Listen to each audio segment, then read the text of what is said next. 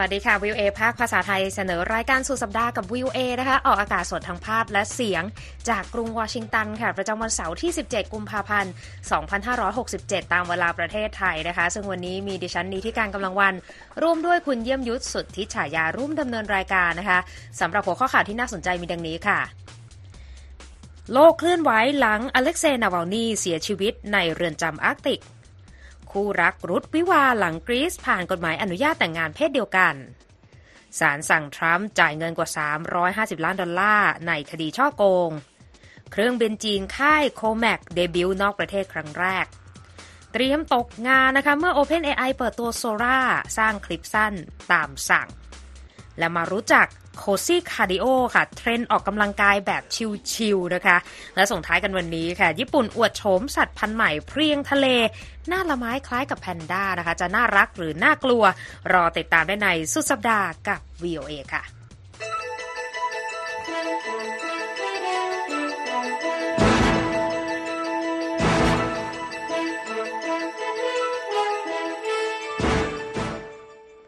ข่าวแรกวันนี้นะคะ ต้องเริ่มต้นกันที่ข่าวที่เป็นประเด็นกันไปทั่วโลกเลยนะคะครับคุณเยี่ยมยุทธสำหรับการเสียชีวิตของอเล็กเซย์นาวาลนีมีการเคลื่อนไหวของผู้นำโลกอย่างไรบ้างคะครับวันนี้เป็นข่าวใหญ่มาตั้งแต่เช้าของเราที่นี่แล้วนะครับค่ะเมื่ออเล็กเซนาวาลนีเสียชีวิตในวันศุกร์ที่เรือนจำ Polar Wolf ซึ่งเป็นหนึ่งในเรือนจำที่มีความเข้มงวดที่สุดแห่งหนึ่งของรัสเซีย ปกคลุมไปด้วยหิมะทางตอนเหนือของ Arctic Circle ตามการเปิดเผยของเจ้าหน้าที่เรือนจำของรัสเซียครับ อเล็กเซย์นาวาลนีนักเคลื่อนไหวต่อต้านการคอร์รัปชันของเจ้าหน้าที่รัฐ ผู้เคยจัดประท้วงต่อต้านรัฐบาลรัสเซียครั้งใหญ่ เสียชีวิตระหว่างรับโทษจำคุก 19 ปีในเรือนจำอันห่างไกล ในอาร์กติกด้วยวัย 47 ปีครับแถลงการณ์ของเรือนจำรัฐบาลกลางในเขตปกครองยามาโลเนเนตส์ของรัสเซีย ระบุว่านาวาลนีรู้สึกไม่สบายหลังจากเดินอยู่ในบริเวณ เรือนจำ IK3 ทางตอนเหนือของ Arctic Circle ในเขตคาร์ปซึ่งอยู่ห่างจากกรุงมอสโกที่เป็นเมืองหลวงไปราว 1,900 กิโลเมตร ก่อนจะหมดสติไปแทบจะทันที และอยู่ระหว่างการหาสาเหตุการเสียชีวิตของเขาอยู่ครับ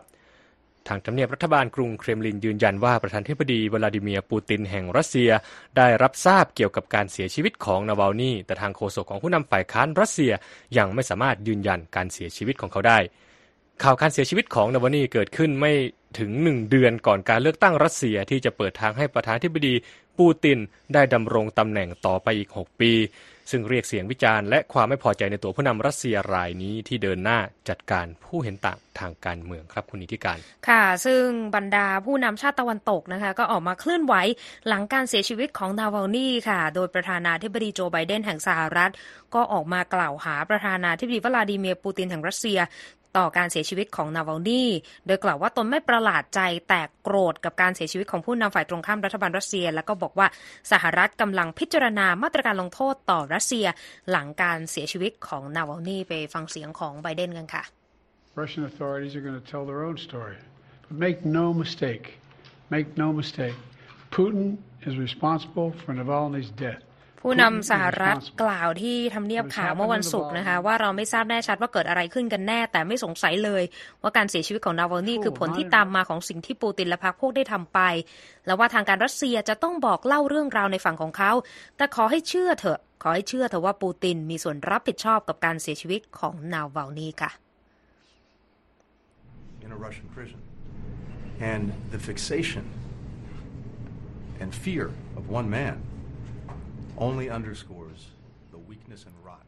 ทางรัฐมนตรีต่างประเทศสหรัฐแอนโทนีบลิงเคนกล่าว ระหว่างการประชุมด้านความมั่นคงในเยอรมนีนะคะว่า หากเรื่องนี้ได้รับการยืนยันการเสียชีวิตของเขาในเรือนจำรัสเซีย ได้ตอกย้ำถึงความอ่อนแอและความเน่าเฟะในแก่นแท้ของระบบที่ปูตินได้สร้างขึ้น และรัสเซียมีส่วนรับผิดชอบในเรื่องนี้ค่ะ etwa 1,1 Milliarden Euro für die Ukraine. Das enthält unter anderem die Lieferung von 36 Panzerhaubitzen. ทางนายกรัฐมนตรีเยอรมนีโอลาฟโชลซ์ได้กล่าวว่านาวาลนีนั้นได้แสดงความกล้าหาญด้วยชีวิตของเขาแล้วค่ะ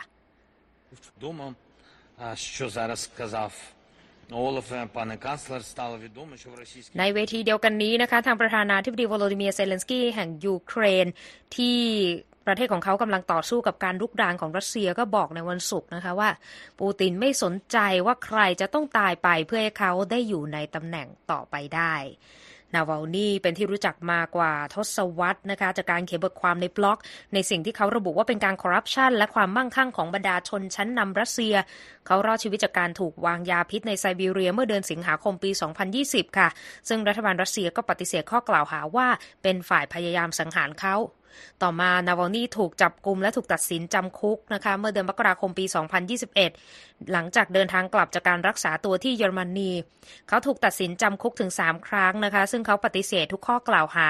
และว่าเป็นคำตัดสินที่มีมูลเหตุทางการเมือง ก่อนจะถูกย้ายมาอยู่ในเรือนจำพลลาวูฟที่มีความเข้มข้น เข้มงวดสูงสุดแห่งหนึ่งของรัสเซีย ซึ่งก็มีนักโทษส่วนใหญ่ เป็นกลุ่มต้องโทษอาชญากรรมร้ายแรงนะคะ แล้วก็มีสภาพอากาศของเรือนจำที่เลวร้ายในช่วงฤดูหนาวด้วย ฝั่งรัฐบาลรัสเซียระบุให้นาวาลนี่นะคะและผู้สนับสนุนเป็นกลุ่มหัวรุนแรง ที่มีความเชื่อมโยงกับสำนักงานข่าวกรองกลางของสหรัฐ ที่รัสเซียระบุว่ามีเป้าหมายในการบ่อนทำลายเสถียรภาพรัสเซีย ซึ่งนาวาลนี่ก็ปฏิเสธทุกข้อกล่าวหาจากความผิดที่เจ้าตัวระบุว่า เป็นข้อกล่าวหาที่มีมูลเหตุจูงใจทางการเมืองทั้งสิ้น และกล่าวว่าการจับกลุ่มคุมขังของเขานั้นเป็นเพราะว่าถูกมองว่าเป็นภัยคุกคามต่อกลุ่มที่มีอำนาจทางการเมืองของรัสเซียนั่นเองนะคะ คุณเยี่ยมยุทธคะครับขยับจากรัสเซียมาที่ยูเครนและยุโรปครับประธานาธิบดียูเครนโวลดิเมียร์เซเลนสกี้ลงนามข้อตกลงด้านความมั่นคงกับเยอรมนีและฝรั่งเศสครับเซเลนสกี้เยือนเยอรมนีและฝรั่งเศสเพื่อผลักดันความช่วยเหลือด้านการทหารของยูเครนในการต่อต้านการรุกรานโดยรัสเซีย โดยผู้นำยูเครนโพสต์ผ่านสื่อสังคมออนไลน์ X หลังเดินทางถึงกรุงปารีส ว่าความร่วมมือของเรายังผลให้เกิดการปกป้องชีวิตผู้คนในยูเครนและทั่วยุโรปครับ ผู้นำยูเครนย้ำถึงความสำคัญที่ชาติพันธมิตรยูเครนจะจัดส่งความช่วยเหลือด้านการทหาร ให้ในระหว่างที่รัสเซียกำลังได้เปรียบในการสู้รบที่แนวหน้าขณะนี้ ข้อตกลงความมั่นคงเยอรมนียูเครน ซึ่งมีกรอบเวลา 10 ปี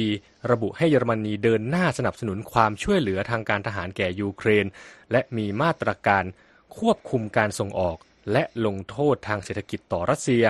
อีกทั้งเยอรมนียังเตรียมส่งแพ็กเกจความช่วยเหลือเร่งด่วน มูลค่า 1,130 ล้านยูโรให้แก่ยูเครน ซึ่งมุ่งเน้นระบบป้องกันทางอากาศและกระสุนปืนใหญ่อีกด้วย ส่วนข้อตกลงความมั่นคงฝรั่งเศสยูเครนระบุให้มีเพิ่มการจัดส่งอาวุธ การฝึกฝนทหารยูเครน รวมทั้งการส่งความช่วยเหลือทางการทหารมูลค่า 3,000 ล้าน ให้แก่ยูเครนภายในปี 2024 นี้ทั้งนี้เยอรมนีและฝรั่งเศสเป็นประเทศที่ 3 และ 4 ต่อจากอังกฤษนะครับที่ลงนามข้อตกลงทวิภาคีด้านความมั่นคง เพื่อให้แน่ใจว่าจะให้การสนับสนุนยูเครนจนบรรลุเป้าหมาย ในการเข้าร่วมเป็นสมาชิกนาโต้ครับคุณนิติการ ค่ะไปที่สถานการณ์ในตะวันออกกลางกันต่อนะคะ ก็ยังคงวิกฤตอย่างต่อเนื่องนะคะ เพราะว่าทางกระทรวงสาธารณสุขกาซาซึ่งบริหารงานโดยกลุ่มฮามาสนั้น เปิดเผยในวันศุกร์ค่ะว่ามีผู้ป่วยขั้นวิกฤตเสียชีวิต 5 รายด้วยกันนะคะ เพราะถูกตัดระบบปั่นไฟที่ใช้กับระบบออกซิเจนของโรงพยาบาล ในระหว่างที่กองทัพอิสราเอลก็ยังเดินหน้าโจมตีภาคพื้นดิน ในบริเวณโรงพยาบาลนาเซอร์ เมื่อวันศุกร์อยู่นะคะ โดยกองทัพอิสราเอลยืนยันว่าการเข้าควบคุมโรงพยาบาลแห่งนี้เกิดขึ้น เพราะว่าข้อมูลของหน่วยข่าวกรองค่ะระบุว่ามีตัวประกันอิสราเอล และมีร่างของตัวประกันในโรงพยาบาลแห่งนี้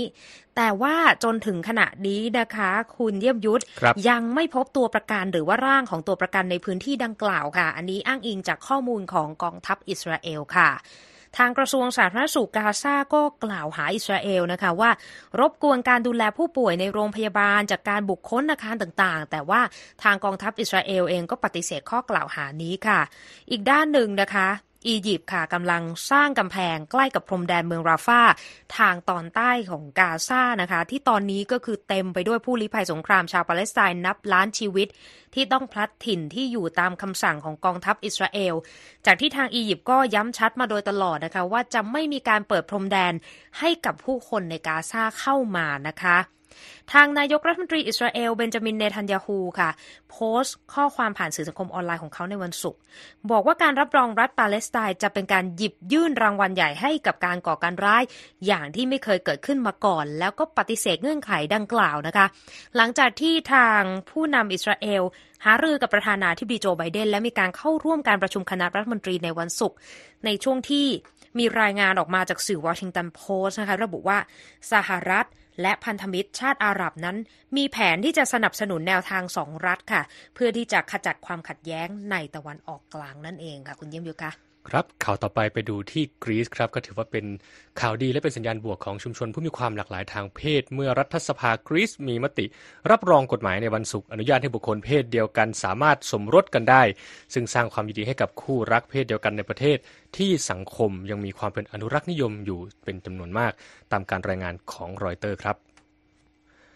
กรีซกลายเป็นประเทศที่ประชาชนนับถือศาสนาคริสต์นิกายออร์โธดอกซ์จำนวนมากประเทศแรกที่ผ่านกฎหมายในลักษณะดังกล่าวครับคุณนิติการ และนอกจากเรื่องของการสมรสแล้วกฎหมายยังอนุญาตให้คู่สมรสเพศเดียวกัน สามารถอุปการะบุตรได้ด้วยครับ อย่างไรก็ตามคู่สมรสเพศเดียวกันยังไม่ได้รับอนุญาตให้มีบุตร ผ่านวิธีการอุ้มบุญหรือกระบวนการช่วยเหลืออื่น ๆ แต่บุตรที่เกิดด้วยวิธีการอุ้มบุญในต่างประเทศนั้นจะได้รับการยอมรับตามกฎหมายครับ นายกรัฐมนตรีคีเรียคอสมิโซทาคิสแห่งกรีซที่เคยเรียกร้องให้สภาผ่านกฎหมายฉบับนี้ก็ระบุว่านี่คือหมุดหมายหนึ่งของสิทธิมนุษยชน สะท้อนว่ากรีซในวันนี้ในฐานะประเทศที่ก้าวหน้าและเป็นประชาธิปไตยได้ปฏิบัติตามคุณค่าของยุโรปอย่างแรงกล้า ถึงแม้กฎหมายจะถูกบังคับใช้อย่างเป็นทางการในอีกไม่กี่วันข้างหน้านะครับ แต่คู่รักเพศเดียวกันก็คือที่รอคอยช่วงเวลานี้มานานปีต่างออกมาจัดแจงเรื่องงานวิวา โดยมีอย่างน้อยหนึ่งคู่แล้วนะครับ ที่ใช้พื้นที่ในหนังสือพิมพ์เมื่อวันศุกร์ประกาศครับว่าจะแต่งงานกัน ซึ่งอันนี้ก็เป็นเงื่อนไขในการแต่งงานของกรีซต้องมีการประกาศในทางสาธารณะครับ โดยโยลันดาคารันซี และจอร์เจียอัมปาซิดู คู่รักเพศเดียวกันกล่าวกับรอยเตอร์ว่า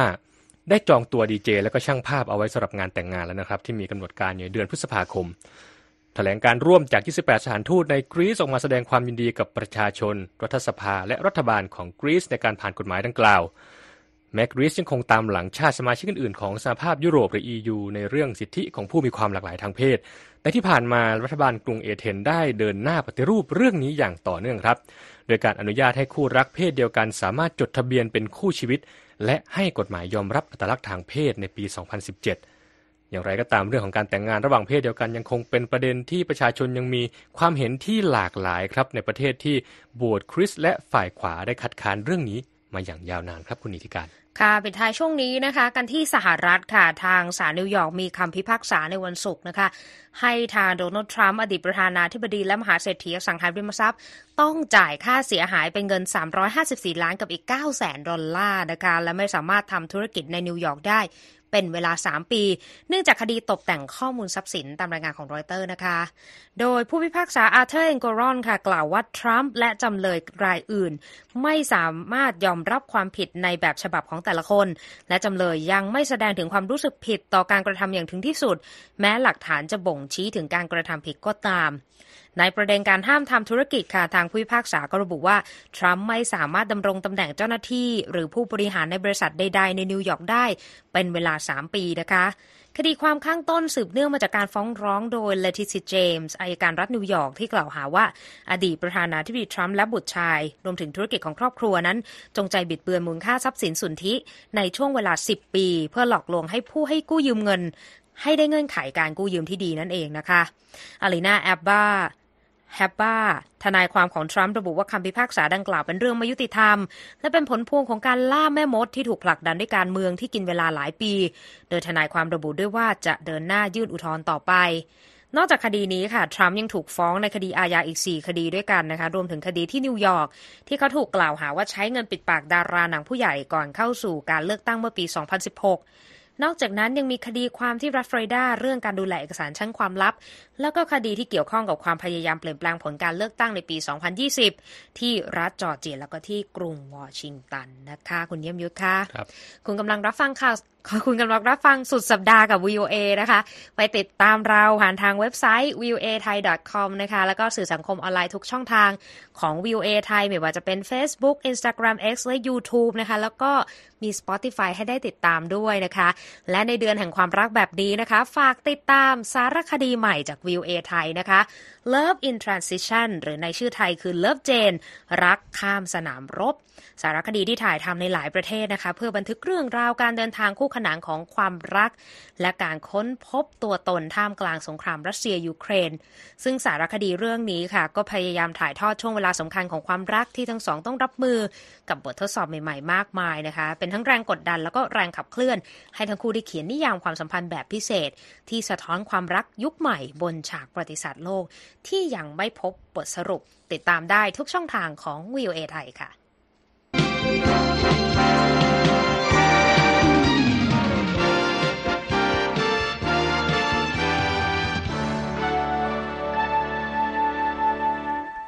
มาเช็คสภาพตลาดหุ้นสหรัฐกันบ้างนะคะ วันนี้แดงทั้งกระดานเลยค่ะ คุณเยี่ยมยุทธดาวโจนส์นะคะลบ 145 จุดค่ะ ที่ 38,627 จุด S&P ลบ 24 จุดที่ 5,000 กับอีก 5 จุดนะคะ NASDAQ ลบ 130 จุดที่ 15,775 จุด ราคาทองคำบวก 0.52%ที่ 2,025 ดอลลาร์กับอีก 40 เซนต์ต่อออนซ์ ส่วนค่าเงินบาทนะคะ 1 ดอลลาร์แลกได้ 36 บาทกับอีก 3 สตางค์ค่ะ ไปที่เรื่องของธุรกิจการบินในจีนกันบ้าง เห็นว่าครับคึกคัก และมีการเดบิวต์เครื่องบินใหม่ด้วย ใช่ครับเอ่อคุณนิติการครับในสัปดาห์หน้าเนี่ยสิงคโปร์จะมีอีเวนต์การจัดแสดงโชว์อากาศยานฐานพลเรือน ที่เรียกว่าใหญ่ที่สุดในเอเชียนะครับ และครั้งนี้ผู้ผลิตเครื่องบินสัญชาติจีนจะเปิดตัวอากาศยานลำตัวแคบรุ่น C919 ด้วยนะครับ ท่ามกลางสัญญาณความต้องการเที่ยวบินเพิ่มในโลกยุคหลังโควิด แต่ว่ากำลังการผลิตเครื่องบินกำลังตกต่ำครับสำนักข่าวรอยเตอร์รายงานว่าเครื่องบินรุ่น C919 ที่ผลิตโดยบรรษัทอากาศยานพาณิชย์แห่งประเทศจีน หรือเรียกย่อๆว่าโคแมกจะประกาศโฉมในตลาดนอกประเทศจีนครั้งแรกในงานนิทรรศการอากาศยานที่สิงคโปร์ในสัปดาห์หน้าที่มีการจัดขึ้นทุกๆ 2 ปีครับ โดยการมาของรุ่น C919 คาดว่าจะเป็นที่จับตามองของผู้เข้าร่วมงานในฐานะหนึ่งในทางเลือกใหม่ ในภาวะที่ตลาดเครื่องบินปัจจุบันที่ผู้ผลิตรายใหญ่ 2 รายได้แก่ Airbus และ Boeing ไม่สามารถตอบสนองความต้องการผลิตเครื่องบินได้ ในขณะที่ Boeing เองก็ประสบปัญหาวิกฤตด้านความปลอดภัยของเครื่องบินต่อเนื่องในช่วง 5 ปีหลังนี้ครับ อย่างไรก็ตามมีหลายคนในแวดวงอุตสาหกรรมอากาศยานที่ออกมาระบุว่า มีการใช้งานเครื่องบินรุ่น C919 ในจีนเองเนี่ยเพียงแค่ 4 ลำ แล้วก็4919 ได้รับการรับรองโดยทางการจีนเพียงแห่งเดียวเท่านั้น และยังต้องพึ่งพาชิ้นส่วนจากผู้ผลิตต่างชาติอยู่ครับ แต่อย่างไรก็ตามทางการจีนก็ออกมาระบุว่าจะยังส่งเสริม C919 ในตลาดต่างประเทศต่อไปในปีนี้ และจะดำเนินการขอการรับรองจากองค์การความปลอดภัยด้านการบินแห่งสหภาพยุโรป หรือ EASA ด้วยครับนิทรรศการระดับนานาชาติครั้งใหญ่นี้จัดขึ้นหนึ่งเดือนหลังเหตุชิ้นส่วนเครื่องบิน Boeing 737 MAX 9 หลุดกลางอากาศ ซึ่งถือเป็นวิกฤตการณ์ด้านความปลอดภัย ของผู้ผลิตอากาศยานรายใหญ่ ครั้งนี้ในรอบครั้งที่ 2 ในรอบ 5 ปีครับ โคแมกจะจัดแสดงเครื่องบินในงานโชว์ร่วมกับ Airbus โดย Boeing จะไม่นำเครื่องบินพาณิชย์มาร่วมแสดงในปีนี้ครับ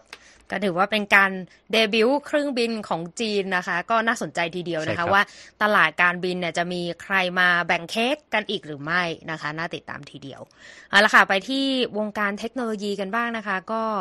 เราก็ต้องพูดกันก่อนนะคะว่า อาจจะเสี่ยงตกงานกันได้โดยเฉพาะร้อนๆหนาวๆงานสายการผลิตนะคะ การผลิตสื่อหรือว่าวิดีโอต่างๆนะคะ เพราะว่าล่าสุดค่ะทางบริษัท OpenAI ก็เปิดเผยเมื่อวันพฤหัสบดีนะคะ ว่าบริษัทกำลังพัฒนาซอฟต์แวร์ค่ะ ซึ่งสามารถสร้างวิดีโอสั้นได้ประมาณ 1 นาที สร้างแบบตามสั่งด้วยนะคะ เพราะว่าสามารถป้อนข้อความคำสั่งเข้าไปก็ผลิตวิดีโอสั้นนี้ออกมาได้ด้วยค่ะ โดยซอฟต์แวร์ที่สร้างคลิปสั้นตามสั่งนะคะ มีชื่อว่า Sora ค่ะ เปิดให้เฉพาะทีมตรวจสอบระบบเข้าไประบุข้อบกพร่องของซอฟต์แวร์ปัญญาประดิษฐ์ แล้วก็ให้บรรดาศิลปินดีไซเนอร์ แล้วก็ผู้ผลิตภาพยนตร์นะคะ เข้าไปดูแล้วก็เป็นการรับฟังความคิดเห็นรอฟัง feedback ของโมเดลใหม่เหล่านี้เท่านั้นทางแถลงการของ OpenAI นะคะ ระบุว่าทาง Sora นั้นจะสามารถผลิตฉากที่มีตัวละครหลายตัวได้ มีการเคลื่อนไหวแบบเฉพาะก็ได้ แล้วก็มีเนื้อหารายละเอียดของตัวละครที่พื้นหลังมีความแม่นยำมาก โดยเฉพาะการสร้างฉากต่างๆ ได้ในวิดีโอเดียวกัน ยิ่งไปกว่านั้นนะคะ คุณเยี่ยมยุทธครับเขาบอกว่าสร้างภาพนิ่งแบบออนไลน์ได้อีกด้วยอือฮึคือสร้างภาพนิ่งตามสั่ง ไม่ใช่แค่วิดีโออย่างเดียวนะคะ ก่อนหน้านี้ค่ะบริษัทเคยผลิตเปิดตัวซอฟต์แวร์ผลิตวิดีโอมาก่อนแล้ว ในช่วงหลังการเปิดตัว Chat GPT เมื่อปลายปี 2022 ซึ่งตอนนั้นเนี่ยสร้างความฮือฮาเพราะว่าเขาสามเป็นโมเดลภาษาขนาดใหญ่ ที่จะถามตอบหรือว่าใส่ข้อความอะไรเข้าไปเนี่ยก็ก็ตอบออกมาได้เป็นวรรคเป็นเวรเลยทีเดียว แล้วก็เมื่อปีที่แล้วนะคะ Meta Platforms ค่ะเปิดตัว EMU เป็นโมเดล AI ค่ะ สามารถผลิตภาพนิ่ง แล้วก็ตัดต่อวิดีโอจากข้อความมาได้อีกต่างหากนะ เรียกว่าพูดไปก็เหงื่อตกไปนะคะ ทั้งนี้ค่ะ Sora ยังเป็นซอฟต์แวร์ที่ยังไม่สมบูรณ์อะโล่งใจไปได้นิดนึง ซึ่งอาจจะสร้างความอาจจะมีความสับสนบ้างในรายละเอียดของวิดีโอที่ทาง Sora ผลิตขึ้นมา นอกจากนี้เนี่ยยังมีปัญหาเรื่องของการจับภาพในมุมต่างๆ หรือว่าจะถ้าพูดเป็นภาษาที่เราทำงานกันก็คือบอกว่าการแตกช็อตเนี่ยอาจจะงงๆ สับสนกันอยู่ แล้วก็ทาง Open AI นะคะ ก็กำลังพัฒนาเครื่องมืออันนี้มองอีกด้านหนึ่งก็คือ เขาคิด เครื่องมือที่จะระบุว่าวิดีโอนี้เนี่ยผลิตออกมาจากซอฟต์แวร์โซราควบคู่กันไปไหม เพราะว่าถ้ามองไปในอนาคตเนี่ยถ้าเจอวิดีโอที่ผลิตออกมาจาก AI มากขึ้นเรื่อยๆนะคุณ มันก็จะมีความเสี่ยงว่าเอ๊ะอันนี้เนี่ยเป็นการถ่ายทำจริง ๆ หรือว่ามันมีการประดิษฐ์โดย AI อย่างที่เห็นนะคะ ดูแล้วการสั่งแบบภาษาอังกฤษอาจจะยังดูเข้าใจง่ายนะ แต่ว่าอาจจะมีเรื่องฮาๆที่เราชอบเจอในโซเชียลมีเดียอย่างเช่น บอกว่าให้ทำรูปอะไรนะ หมูปิ้งนมสดอะไรอย่างเงี้ย ก็อาจจะมีความสับสน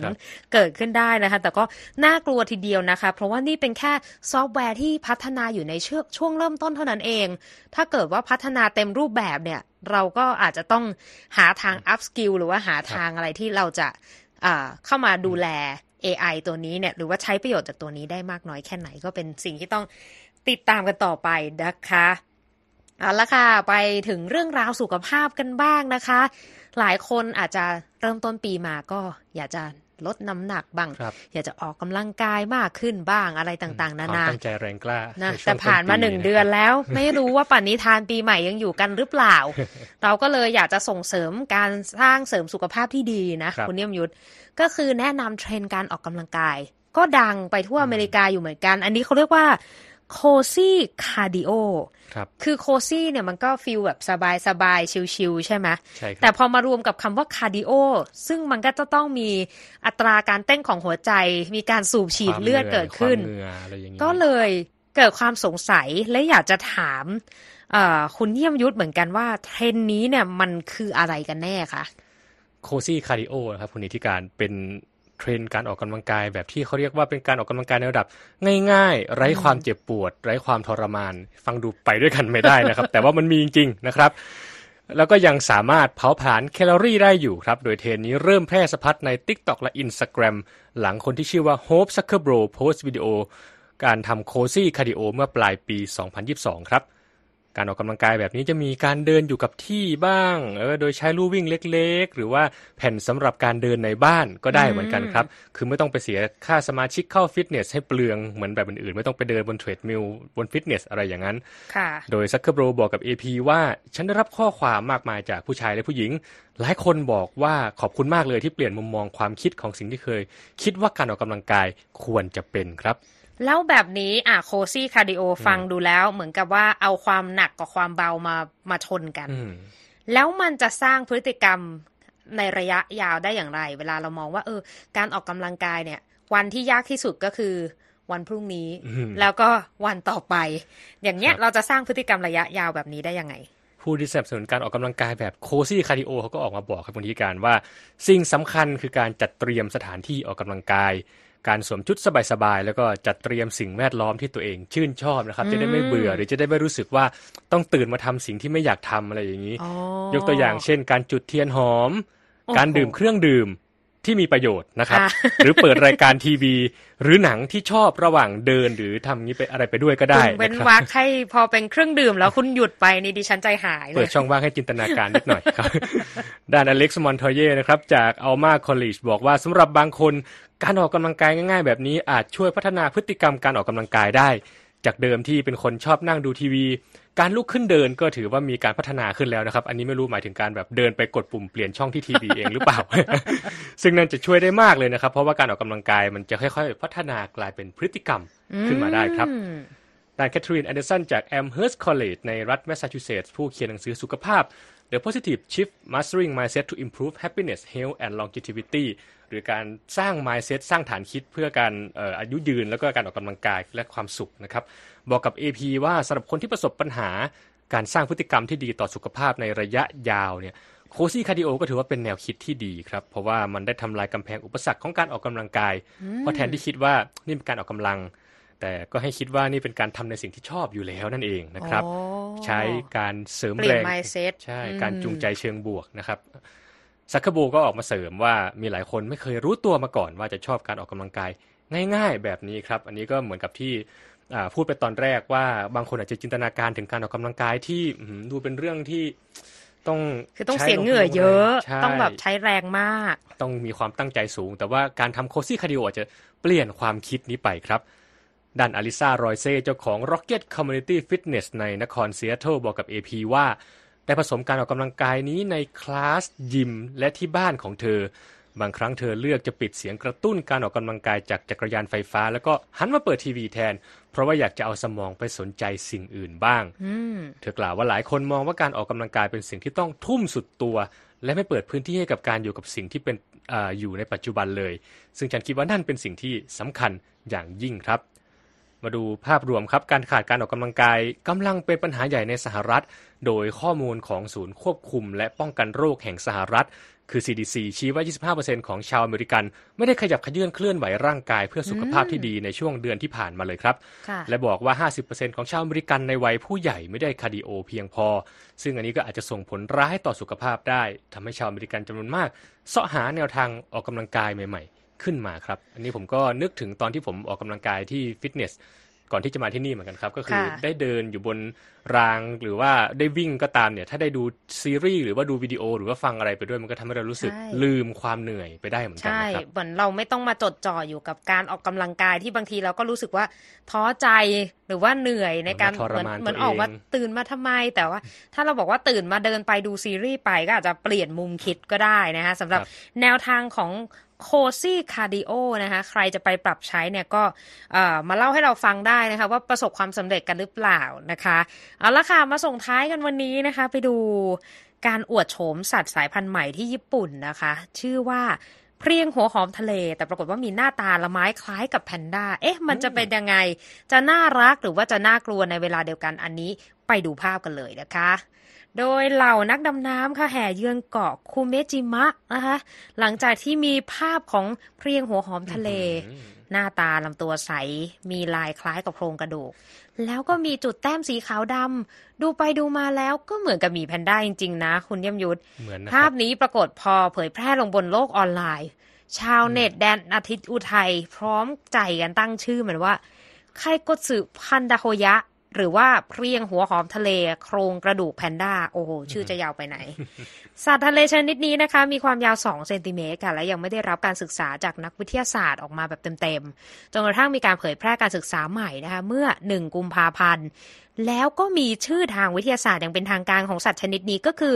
Clavelina ossipandae ซึ่งถือเป็นสัตว์ทะเลสายพันธุ์ใหม่ ที่พบในญี่ปุ่นนั่นเองนะคะ นาโอฮิโร่ฮาเซกาวะค่ะนักวิทยานักวิจัยที่เชี่ยวชาญด้านเพรียงหัวหอมทะเลจาก University of Hokkaido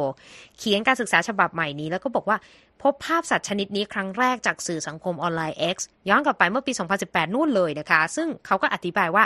ส่วนสีขาวที่ดูเหมือนเป็นกระดูกน่ะ จริง ๆ แล้วมันคือเส้นเลือดของมันนะ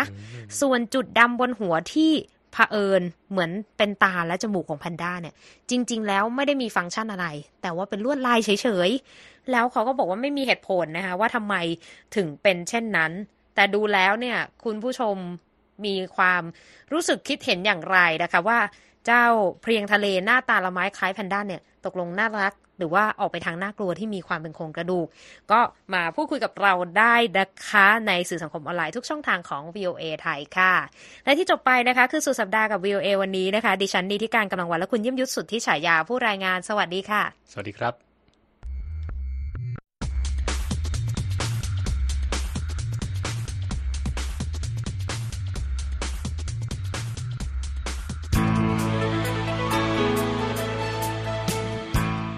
ครับ และที่จบไปเป็นรายการจาก VOA ภาคภาษาไทย รายงานสดส่งตรงจากกรุงวอชิงตันประเทศสหรัฐ